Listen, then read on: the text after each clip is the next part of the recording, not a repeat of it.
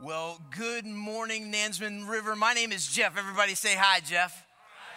I am so glad to be here, and I'm so glad to be among friends. I think the world of your team here, uh, Brian and Jadrian, I've gotten to know pretty well over the last uh, few years, and Ryan, he's okay, right? I mean, we'll, we'll keep him. Uh, but I, I am so excited about what God is doing uh, through you. A year ago, this February, I was able to go to Rwanda and work alongside the church plant that you guys have been so instrumental in planting and encouraging and fostering and supporting uh, and celebrating with along the way. And so I'm excited to see what God is doing through you, and I am absolutely honored to be here with you this morning. If you have a Bible, and I hope you do, uh, let me encourage you to go ahead and turn to Ecclesiastes chapter 4. Ecclesiastes chapter 4 is where we're going to be this morning. We'll look at verses 4 through 16 of Ecclesiastes chapter 4. Ecclesiastes 4 verses 4 through 16. Pastor Matt Francisco uh, makes the, the contention that there is no better book in the Bible for anxious modern Americans than the book of Ecclesiastes. It, Solomon, the author of Ecclesiastes, had accomplished everything that so many of us are trying so hard to accomplish. He had arrived where so many of us are striving so hard to arrive. And he writes the book of Ecclesiastes in many ways to, to, to say, hey, at, at, the, at the top of this mountain, you're trying so hard to climb. At the end of this rainbow, you're striving so hard to reach. Let me uh, let you in on a little secret. There is no pot of gold. There's no pot of gold at the end of this rainbow, as Hobson Buteux said here just a few weeks ago. Satisfaction in this life cannot be found in this life. Satisfaction in this life cannot be found in this life. C.S. Lewis said something very similar. He said, If I find myself dissatisfied with this world, I must consider the possibility that I was made for another world altogether. That's what Solomon is helping us to understand in the book of Ecclesiastes. And in chapter four, he drives that principle home to our relationships. He drives the principle that satisfaction in this life cannot be found in this life, drives that principle home to our relationships. Relationships. You've, you've probably had some good ones. And if you live long enough, you'll probably have some not so good ones, right? That's how relationships work. We sometimes uh, think too much of them, we put too much weight on them, we put too little energy into them, and then we wonder why they didn't work. Relationships, as one book says, are a mess worth making. I don't know if you're aware of this, but God has put you in a world with other people right? Some of us, that's a big light bulb moment. We didn't realize there are other important people in the world. Yep, there are other important people in the world. You're not the only one. And God has called you, commanded you even, to relate well to these other people. He intends to use you to reach them, He intends to use them to reach you. God has put you in a world with other people, and He's commanded us to relate well. So that's what we're going to talk about in Ecclesiastes chapter 4 is relating well. Relating well from your classmates to your coworkers, from your family to your friends, we are called to relate well. And in Ecclesiastes 4, Solomon warns us against three pitfalls that we all fall into in our relationships the pitfall of envy, the pitfall of isolation, and the pitfall of pride. So we're going to look at those three pitfalls. We're going to understand what does it mean to forsake the pitfalls and to pursue the wisdom, to forsake the wind, as Solomon uses the phrase, and to pursue wisdom. It's almost as though Solomon says in the book of Ecclesiastes, two roads diverged in a life, to borrow a phrase from Robert Frost. And one is the way of the wind, and one is the way of wisdom. And then Solomon looks at you, and Solomon looks at me and says, Which, which road you're gonna take? Which road are you gonna take? Are you gonna take the road of the wind that leads to frustration? Or are you going to take the road of wisdom that leads to faithfulness? That's what he's getting after in Ecclesiastes 4. So let's turn our attention to Ecclesiastes chapter 4. We're going to be in verses 4 through 16, again, of Ecclesiastes chapter 4. Now, before we go to our text, I want to pray for us, and I'm going to tell you what I'm going to pray. First of all, I'm going to thank God for the gospel. That's something I've started doing over the years. I'm just going to start my prayer by thanking God for the gospel because I find maybe you're maybe you're a little like me and you are. I've met some of you. you, you maybe you're prone to forget the gospel. I am so prone to forget the gospel. So I'm going to start just by thanking God for the gospel, and then I'm going to ask that God would help us apply the gospel to our relationships. So let's pray together, and we'll turn our attention to Ecclesiastes chapter 4. Let's pray. Father, thank you for the gospel. The good news that Christ died for our sins in accordance with the scriptures, that he was buried and on the third day rose again in accordance with the scriptures. God, we thank you for using people to get this good news to us. We pray that you might use us to get this good news to others. God, we, we thank you for the faithful ministry you've had uh, through Nansemond River. From years, decades ago, in the little house down the street, to the old sanctuary down the hall, to this moment and what you're doing right now, right here at Nansemond River. So, God, would you help us to open up your word? Would you help us to understand it? Would you help us to hear from it? And would you help us to see Christ crucified, buried, raised to life, and exalted? And God, would that, the gospel, would that be the banner that, that, that waves over all of our relationships? From our relationships to our family, to our friends, from our neighbors to the nations. God, we trust you in things great and small. And we pray these things in Jesus' precious and powerful name. Amen. All right, let's turn our attention to Ecclesiastes chapter 4. I'm going to read verses 4 through 16, and then we're going to draw out three principles from our text. So, Ecclesiastes chapter 4, beginning in verse 4. Then I saw that all toil and all skill in work come from a man's envy of his neighbor. This also is vanity and a striving after the wind. The fool folds his hands and eats his own flesh. Better is a handful of quietness than two handful of toil and a striving after wind. Again, I saw vanity under the sun, one person who has no other, either son or brother, yet there is no end to all his toil, and his eyes are never satisfied with riches, so that he never asks, For whom am I toiling and depriving myself of pleasure? This also is vanity and an unhappy business. Two are better than one, because they have good reward for their toil. For if they fall, one will lift up his fellow, but woe to him who is alone when he falls, and has not another lift him up. Again, if two lie together, they keep warm, but how can one keep warm alone? And though a man might prevail against one who is alone, two will withstand him. A threefold cord is not quickly broken. Better was a poor and wise youth than an old and foolish king who no longer knew how to take advice. For he went from prison to the throne, though in his own kingdom he had been poor. I saw all the living who move about under the sun, along with that youth who was to stand in the king's place. There was no end of all the people, all of whom he led. Yet those who come later will not rejoice in him. Surely this also is vanity and a striving after the wind. So, three principles, three choices that we have to make in order to relate well. We're going to see that these are made, uh, they're, they're uh, formed in the fashion of we've got to forsake the wind and pursue the wisdom. Forsake the wind and pursue the wisdom. So, here's number one forsake the wind of envy and pursue the wisdom of contentment. Forsake the wind of envy and pursue the wisdom of contentment. Look at verse 4. Then I saw, Solomon writes, that all toil and all skill in work come from a man's envy of his neighbor. So Solomon surveys the workforce. He looks out over the entirety of his kingdom and he looks at people working hard and people hardly working. And he asks the question what makes us work so hard? What makes us work so hard? And Solomon's answer is envy. Envy makes us work so hard. Now, we need to understand that the book of Ecclesiastes is best read hand in hand with the book of Proverbs. So you might read that and, and, think, okay, Solomon, does that mean that everybody, everywhere, all the time, anytime they're doing any kind of work, they are always and only driven by envy? To which Solomon would say, no, no, but envy is real.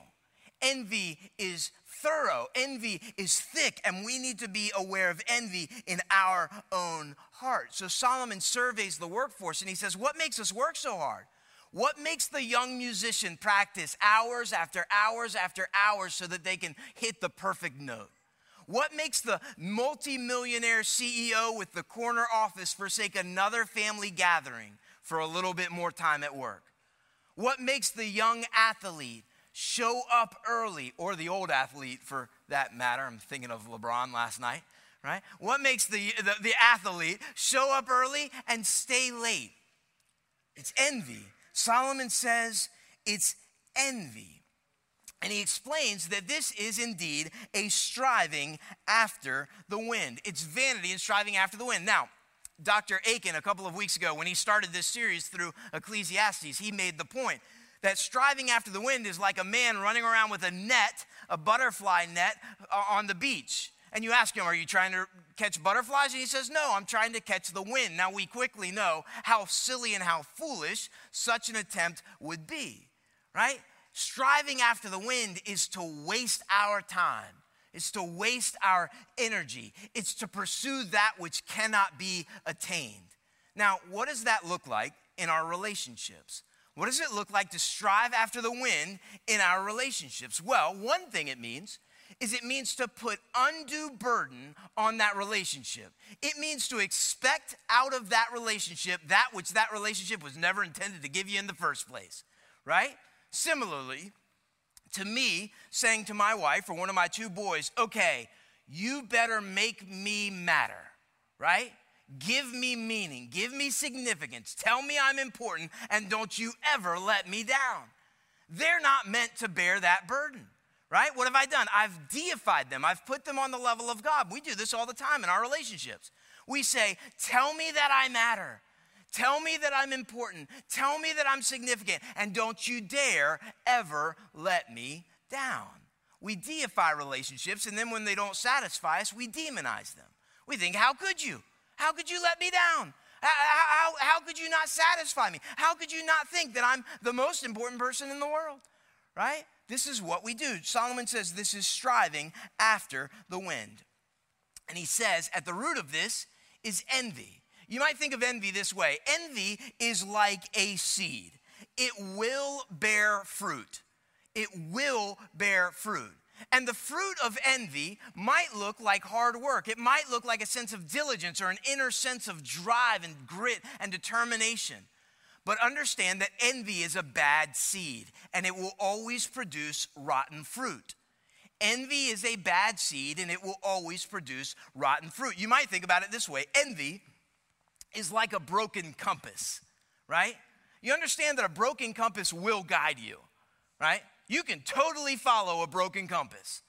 It'll just never get you where you want to go, right? Envy is like a broken compass. It'll guide you, it'll just never get you where you want to go. I remember years ago when my wife and I were students at, at CNU, best looking alumni on the planet, in my humble but accurate opinion all right, Christopher Newport University, and we were going on a retreat with a, a, group of other students with InterVarsity Christian Fellowship. We were leaving Newport News, we were driving to the western part of the state, and so we packed up all our stuff. I'm driving, I'm about three or four cars back in the caravan.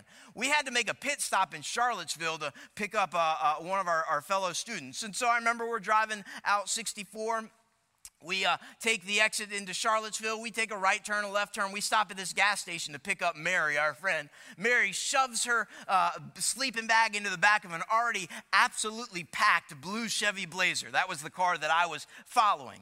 Right? She packs her sleeping bag and her backpack in there. She hops in, and we're off. Again, headed our, making our way back to the interstate. We make a right turn, left turn. Now, eventually, somewhere, I got, I got a few cars between me and the blue Chevy Blazer I was following, right? It happens all the times, eh, time in caravans. You've been there, you know what I'm talking about. So here we are in Charlottesville, and we make a right turn, a left turn. We're supposed to be going back to the interstate when at some point, I think, you know, I don't remember coming this way. And at some point we got to, uh, it's okay. I, again, I got a couple cars behind, but I caught up to a blue Chevy Blazer. At some point, I'm at a stoplight somewhere in downtown Charlottesville.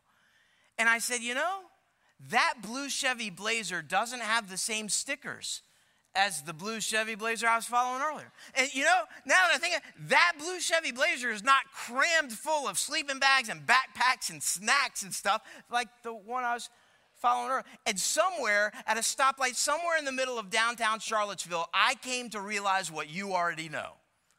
I was following the wrong blue Chevy Blazer, right? Listen, at that moment, it did not matter how faithfully I followed. that blue Chevy Blazer was never to get me where I was trying to go. Envy will never get you where you're trying to go. Envy will never get you where you're trying to go. So when you find your heart swelling up with envy, how could they have that? How could they get that? How could they get that opportunity? Why don't I have that? I want that. When you find your heart swelling up with envy, remember, envy will never get you where you want to go. It's vanity and it's striving after the wind. C.S. Lewis helps us understand the connection between envy and what sometimes we will call ambition, right? Ambition. Lewis writes, Ambition, we must be careful what we mean by it. If it means the desire to get ahead of other people, it is bad. If it means simply wanting to do a thing well, then it is good. It isn't wrong for an actor to want to act his part as well as it can possibly be acted. But the wish to have his name in bigger letters and in brighter lights than all of the other actors, that is a bad one. What we call ambition usually means the wish to be more successful than someone else. It is this competitive element in it that is bad.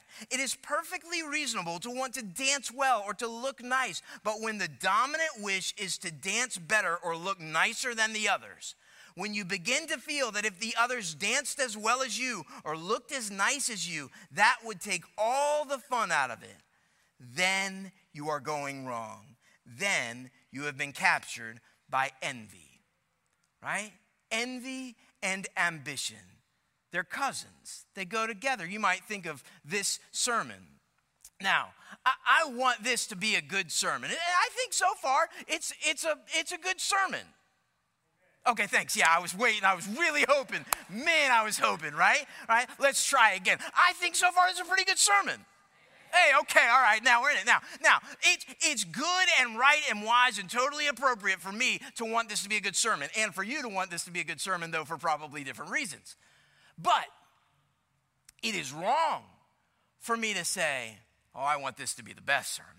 Right now, you're, in the middle of a series through Ecclesiastes. Pastor Ryan did a great job organizing this. Man, you've got some powerhouse preachers coming through. I mean, you, you had Dr. Danny Akin. He runs a seminary. He, that's a big deal, right? And then you had Hobson Buteau. I mean, that guy can preach right? And then you had uh, Dr. Brian Autry. Eh, that's my boss's boss, so his was phenomenal, right? Um, and, and, and I'm going to tell him that. I, I listened to it, right? And then you had, and then you had, you had, I mean, you've had some good sermons. You've had some, some really good sermons so far. But hello, have we met? My name's Jeff. You ready for the best sermon? Right? In 25 years, when you look back on that instrumental season of your life, you know, that, that moment there in 2023 when y'all studied Ecclesiastes and you think, oh, that was a good series. Oh, that was a great series. Oh, there were some good ser- Oh, there were some great sermons in that. But do you remember the one? Do you remember the one? His name was Jeff. Right? right? Right? You see the difference between, between a, a healthy pursuit of ambition and an unhealthy way of envy. Envy will never get you where you want to go, it'll never get you where you want to go. Now, let's, let's ask a question. If envy is the root of all toil and all skill, as Solomon says it is, does that mean we should just avoid hard work altogether? Does that mean when teenage Jeff went to his dad and said, Man, I don't need a job. I don't need a college degree. I just want to live on the beach and I don't want to bother anybody and not be bothered. Was I on to something? No, is the answer, by the way. Right? Right? So, Solomon is not telling us that, well, maybe we should just quit while it's easy, or at least before it gets harder. I mean, maybe I should have never gone to college. Maybe I should have never gone after my master's degree. Maybe I should have never pursued and finished my doctorate. Brian, where are you? That, that is not the way. That is not right. No, finish, right? right? He is not calling us to avoid hard work. He's calling us to examine our hearts in the midst of hard work. Hard work is good, it's worship. Work existed before sin came into the world. We're meant to work hard, and we are meant to examine our hearts in the midst of it. Look at verse 5. Look at verse 5. The fool folds his hands and eats his own flesh. Solomon makes a direct connection between envy and the fool. He says it's not just that you're envious. It's not just that you're looking at your neighbor and saying, Ooh, that looks nice. I'd like that. It's not merely that you're envious. No, Solomon says you are the fool. You are the fool. I, I, I, I'm amazed how, if we read the book of Proverbs and the book of Ecclesiastes, how often we are warned of the fool.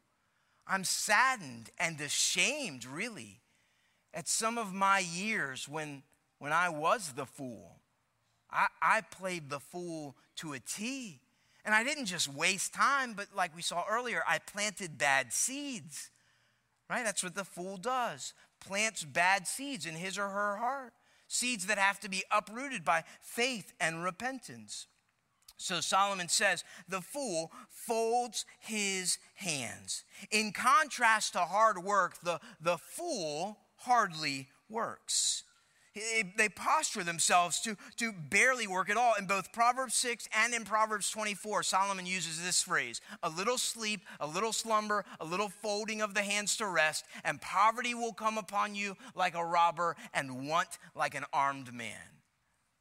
We are warned against folding our hands, avoiding hard work. So, friends, let, let me just ask you what do you do to avoid hard work? Do you fold your hands?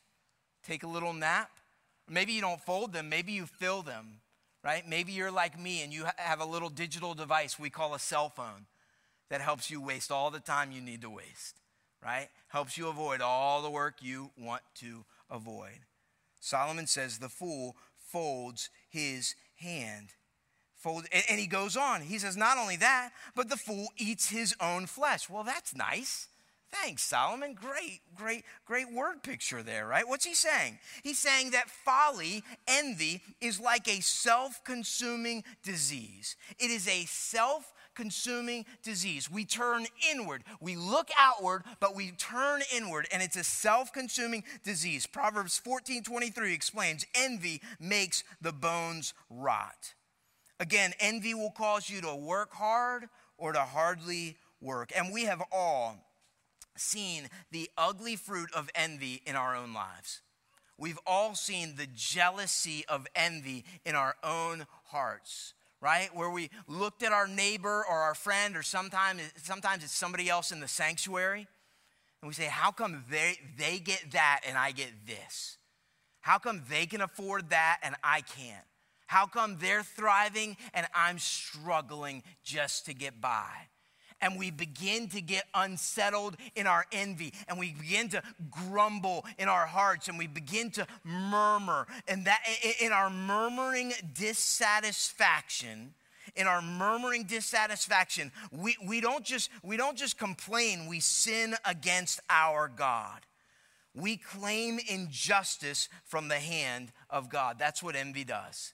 It claims injustice from the hand of god now, friends, this is, this is hard. Uh, Tim Keller was a pastor in uh, New York City. He was in Hopewell, Virginia before that for, for years. Phenomenal scholar. He passed away this weekend, actually. Uh, but wh- while he was a pastor at Hopewell, he recalled a time when a teenage girl came into his office and she said, uh, Pastor Tim, I'm, I'm really discouraged and I'm going, growing depressed. Well, Pastor Tim tried to counsel her, give her encouragement help her out, help her understand the gospel. Eventually, she said, Okay, li- listen, Pastor Tim, I get it. I know all of that. I know Jesus loved me. I, I know he loves me. I know he died for me. I know that he paid for my sins. I know that he's going to take me to heaven when I die. But here, here's what she said What good is all of that when no boy in school will talk to you? What good is all of that when no boy in school will talk to you? We can all, every one of us, relate to that teenage girl. Yes, I know Jesus loves me. I know he died for me. I know he's going to take, but what good is all of that when my house is a mess? What good is all of that when I can't afford to provide uh, that vacation? What good is all of that when? We have to work really hard to uproot the seed of envy with the love of God. We have to preach the gospel to ourselves until the love of God is as real, even more real, than the object of our desire and the object of our envy. Look at verse 6.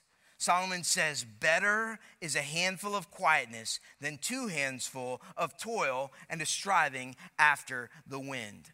Better. That's an important word in chapter four. He says, here's one way, but here's a better way. And he doesn't mean better as in a dollar is better than a nickel. He means better as in life is better than death.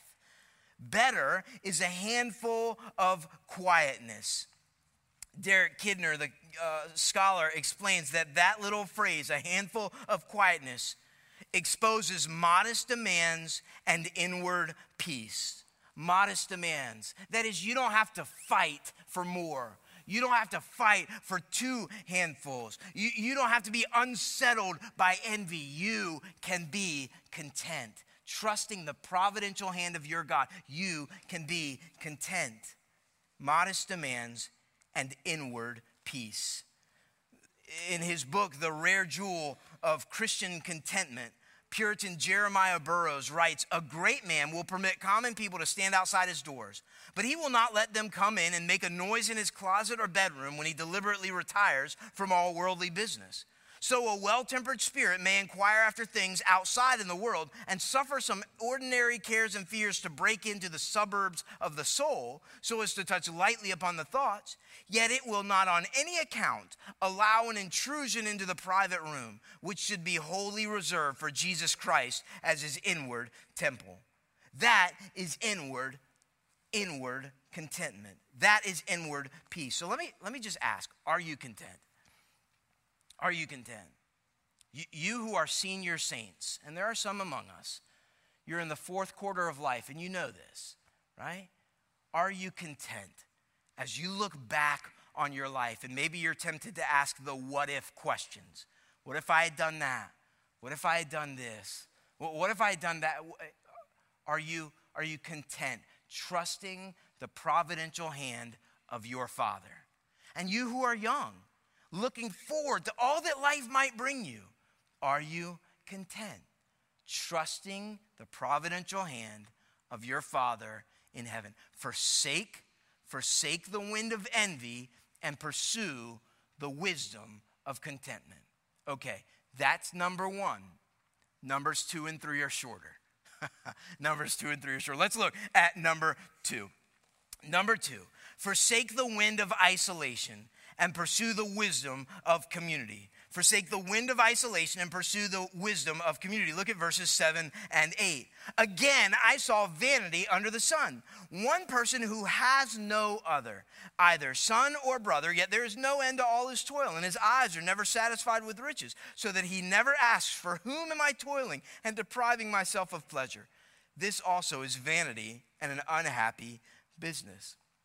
So, Solomon sees uh, one who he describes as one who has no other. He has no son. That is, he has no family over whom he can look with pride. No, no wife, no son, no daughter, over no family over whom he is responsible. And no brother. That is, no family to whom he can turn in his day of sorrow. No family he can look to when he's in a hard moment.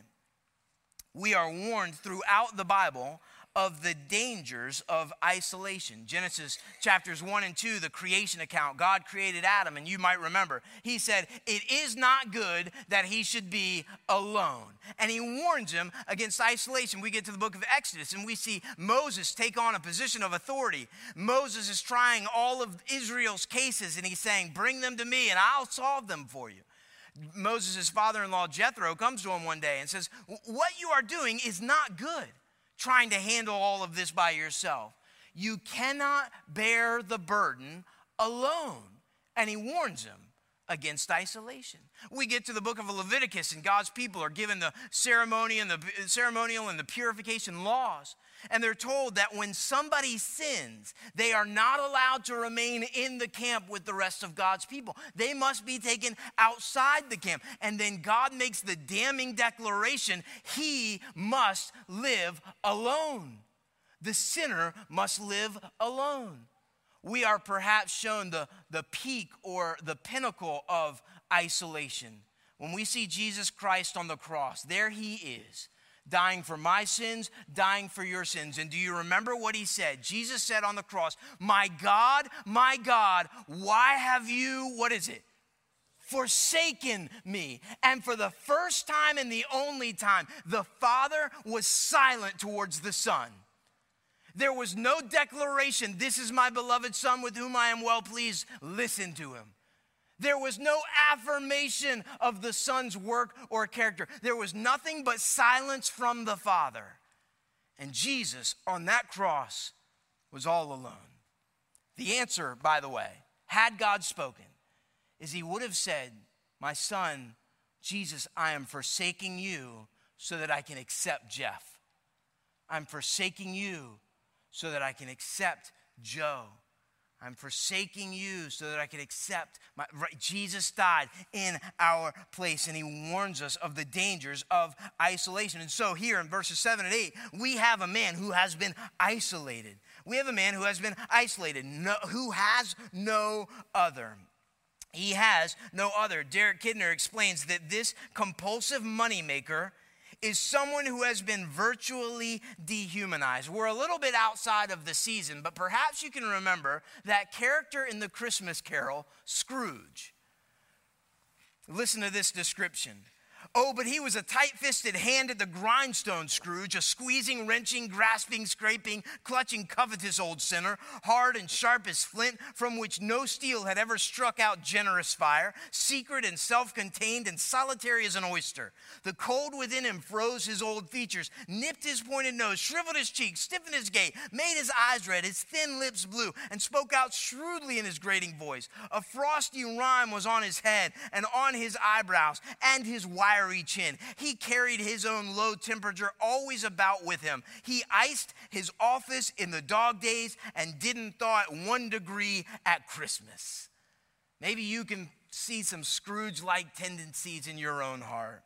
Some Scrooge like tendencies in your own heart. Here we have a man who is all alone except for his stuff. He's all alone except for his stuff.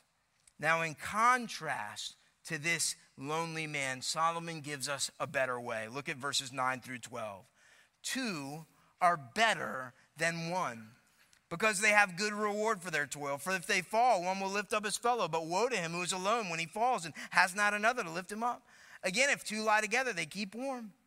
But how can one keep warm alone? And though a man might prevail against one who is alone, two will withstand him. A threefold cord is not quickly broken. Now, many of you have heard this passage. Some of you perhaps had it read at your wedding. Solomon says, You've seen the lonely man, you've seen the wind of isolation, now pursue the wisdom of community. Pursue the wisdom of community. He lists the benefits of community. If one falls, we can lift another up. But uh, if, if, two lie together, they keep warm. If somebody comes against you, there two can, can protect themselves. There's a prayer that I'll often use when I perform a wedding ceremony, in which I reference this passage, and I pray. Uh, that, that God, now our joys are doubled since the joy of one is the joy of the other and our burdens are halved since when we when we are together we divide the load. We share them we divide the load. But solomon is not calling us to marriage. This is not limited to marriage. This is a call to community. You need other people and other people need you. Ray Ortlund writes scripture is clear. Christians have to choose between isolation which is easy and belonging which is costly and far more satisfying. Now, I appreciate the fact that Solomon called uh, community toil. He said, We have good reward for our toil because it takes work. It takes work. Relationships are a mess worth making. You have to extend the hand, you have to send the text, you have to make the call, knowing that they might not return in kind right? You have to pursue them knowing that they might not pursue you. Let me, let me go ahead and let you in on a little, little secret. Not everybody in the world is going to like you, okay? And that's okay. That's okay, right? It's still, it's still a call to pursue community. God has somebody in this church that he intends to use to minister to you. And And he has somebody in this church that he intends you to minister to. God has called us to community. He warns us of the dangers of isolation, calls us to the wisdom of community, and we must work at it. We must work at it. Dietrich Bonhoeffer, in his powerful book, Life Together, said, Let him who cannot be alone be, be careful with community, and let him who is not in community be careful with being alone. We have to work at the wisdom of community. So we forsake the wind of isolation and we pursue the wisdom of community. It might be that you are getting ready to enter into a season in which you need the church to rally around you. Maybe you're there right now. And praise God that, that Nansemond River is the type of church that will rally around you and where you can rally around others. So we forsake the wind of isolation, we pursue the wisdom of community. Thirdly and finally, we forsake the wind of pride and we pursue the wisdom of humility. We forsake the wind of pride and we pursue the wisdom of humility. Look at verses 13 through 16. Better, there's that key word again, better was a poor and wise youth than an old and foolish king who no longer knew how to take advice.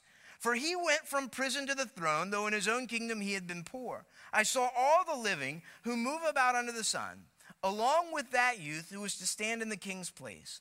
There was no end of, of all the people, all of whom he led, yet those who come later will not rejoice in him. Surely this also is vanity and a striving after the wind. So Solomon paints a sort of parable. It's a story. It's a story, it's a parable. And we know that there are at least two, two characters in the parable. There's this young and poor, uh, uh, uh, young and poor and wise, wise youth, and this old and foolish king who, who no longer knew how to take advice. Now, the characters in this story are not specifically identified. Solomon doesn't say, I'm talking about this guy, or I'm talking about this uh, person. Like in Paul's letter, you remember when he says, I entreat Euodia and Syntyche to agree in the Lord? Right? My goodness, you want to be remembered for something? Your names are written in, in Scripture as you couldn't get along. Right? Solomon doesn't give us names here, which means we're, well, we're left to speculate. So, some people believe that, well, maybe he was talking about Joseph. You remember Joseph in the Old Testament? He went from prison to a place of in position of authority. Some people think maybe he was talking about, Solomon was writing about his own father, David, who unfortunately could be described as a king who knew, no longer knew how to take advice. It's a sobering thought. Dads, how will our sons remember us? And so he gives us this, this parable. But I don't think he intends for us to say, oh, well, maybe it's Joseph, or oh, maybe it's David. I, I think Solomon intends for us to say, oh, it's, it's me. I, I am the old and foolish king. I've grown comfortable in my uh, authority. I've grown uh, prideful in my position. And if we're not careful, we can forget how to take advice right? One of the most important characteristics we've got to develop is teachability. Teachability. You have to be willing to be teachable, right? Again, you don't know it all yet. Maybe, maybe, maybe again, that's a light bulb moment for some of us, right? You don't know it all yet. And so remain teachable. Remain teachable. He ends with this sad picture in verse 16. There was no end of all the people, all of whom he led. So this was not just a king, this was a king's king, right? No end to all of the people he led. But yet, those who come later will not rejoice in him. We can imagine a funeral where nobody shows up a funeral where nobody shows up. This king had a procession of subjects, a procession of subjects, but an absence of followers. He was a king with a crown, but with no happy citizens in his kingdom. It's almost as though he were just playing dress up. It's almost like this king was fooling himself to thinking he was a king. Years ago, Lauren and I had gone to sleep when all of a sudden Lauren was woken up by a noise in the guest bedroom. So, uh, being a, a, a, good, good uh, wife, she slapped my side of the bed to wake me up. But she found out I wasn't there, right? And so she called out, Jeff, Jeff, what are you doing? She could hear me doing something in the guest bedroom. I, she didn't know what I was doing. I was just making all kinds of noise. I was messing with the window shades. Now, I need to let you in on a little secret. I was dead asleep. All right? Now, I don't sleepwalk often, but this day, oh man, did I ever right? And so I'm in the other room and I'm messing with the blinds. And she calls out, Jeff, what are you doing? And I, I'm, I'm the, the window blinds. And she calls back, just, just a little bit more awake and no less confused. Jeff, what are you doing messing with the window blinds? To which I, though I was very much asleep and yet very much confident as well, called back, Woman, I'm on the safety team. Now, I don't know what the safety team is or why anybody would want me to be on it. But in my sleep deprived state, I was a certified card carrying member of the safety team and I was checking those window blinds for any danger that might lurk therein. And don't you worry, you sleep well because the safety team's here. I was fooling myself in my sleep deprived moment.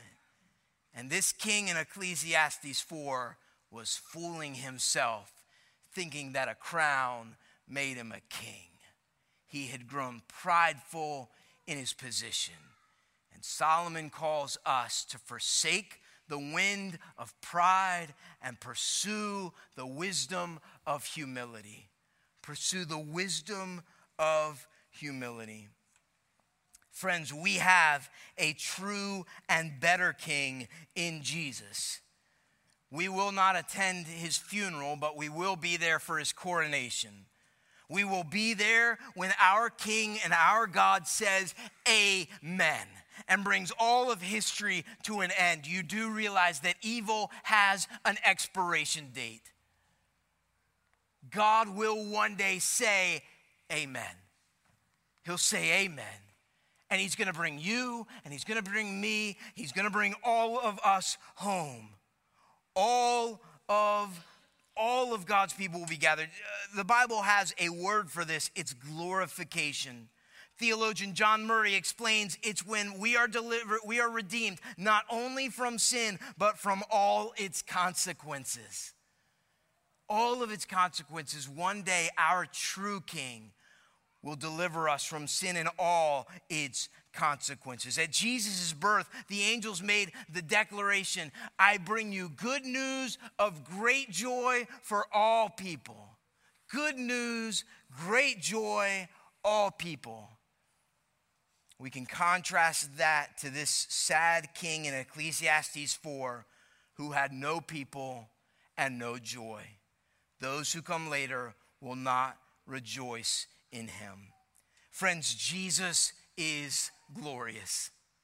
He is infinitely glorious. So let's forsake, let's forsake the wind of pride, thinking that we are glorious. And let's pursue the wisdom of humility, knowing that He is glorious. We, we haven't done this, though, have we? We've turned inward. We've thought way too highly of ourselves. We take ourselves way too seriously. We grow prideful and arrogant. And all the while, Jesus invites us back into humility. The Apostle Paul meditates on the humility of Jesus in Philippians 2, and this is where we're going to end. He says, Do nothing from envy or ambition or selfish ambition or conceit but in humility, count others more significant than yourselves. Let each of you look not only to your own interests, but also to the interests of others. Paul says, Have this mind among yourselves, which is yours in Christ Jesus, who, though he was in the very form of God, did not count equality with God a thing to be grasped, but made himself nothing taking the form of a servant, being born in the likeness of men, and being found in human form, he became obedient even to the point of death, even death on a cross. Do you see what Paul did? Paul took Jesus from the heights of, he, he was equal with God, to the lowliness of death on a cross. He took Jesus lower and lower and lower and lower and lower. This is the humiliation, the humility of Christ. But understand this that he only took Jesus low so that he could take him back up. Therefore, God has highly exalted him and bestowed on him the name that is above every name, so that at the name of Jesus, every knee should bow and every tongue confess in heaven and on the earth and under the earth and below the earth and some other places that I can't remember right now. Right? And he says, and every tongue will confess that Jesus Christ is Lord to the glory of God the Father. Jesus is glorious. You don't have to be. You're not that big a deal. But Jesus is. In fact, he's a bigger deal than we could ever imagine. Every tongue will confess that Jesus Christ is Lord. So let me just ask you is that your confession this morning? Let that be the banner that waves over all of your relationships. Let me pray for us. Father, thank you for the gospel the good news that Christ died for our sins in accordance with the scriptures, that he was buried, and on the third day rose again in accordance with the scriptures. We believe this to be good news that brings great joy to all people. God, I pray that this morning the gospel would bring good news of great joy to us. That perhaps some of us who have grown envious would be satisfied with the glory of Christ that, that, that some of us who have grown isolated would pursue the wisdom of, of community, and that some of us who have grown prideful would be humble, knowing that Jesus is glorious and we don't have to be. So, God, we thank you for your word. We thank you for your church. If there's anybody in this room, oh God, who does not know Jesus as their Savior, who cannot say with Philippians 2, Jesus Christ is Lord, would you do whatever it takes to bring them to a place where they see that Jesus is a bigger Savior than they are a sinner all day long? God, we trust you in things great and small. And we pray these things in Jesus' precious and powerful name. Amen.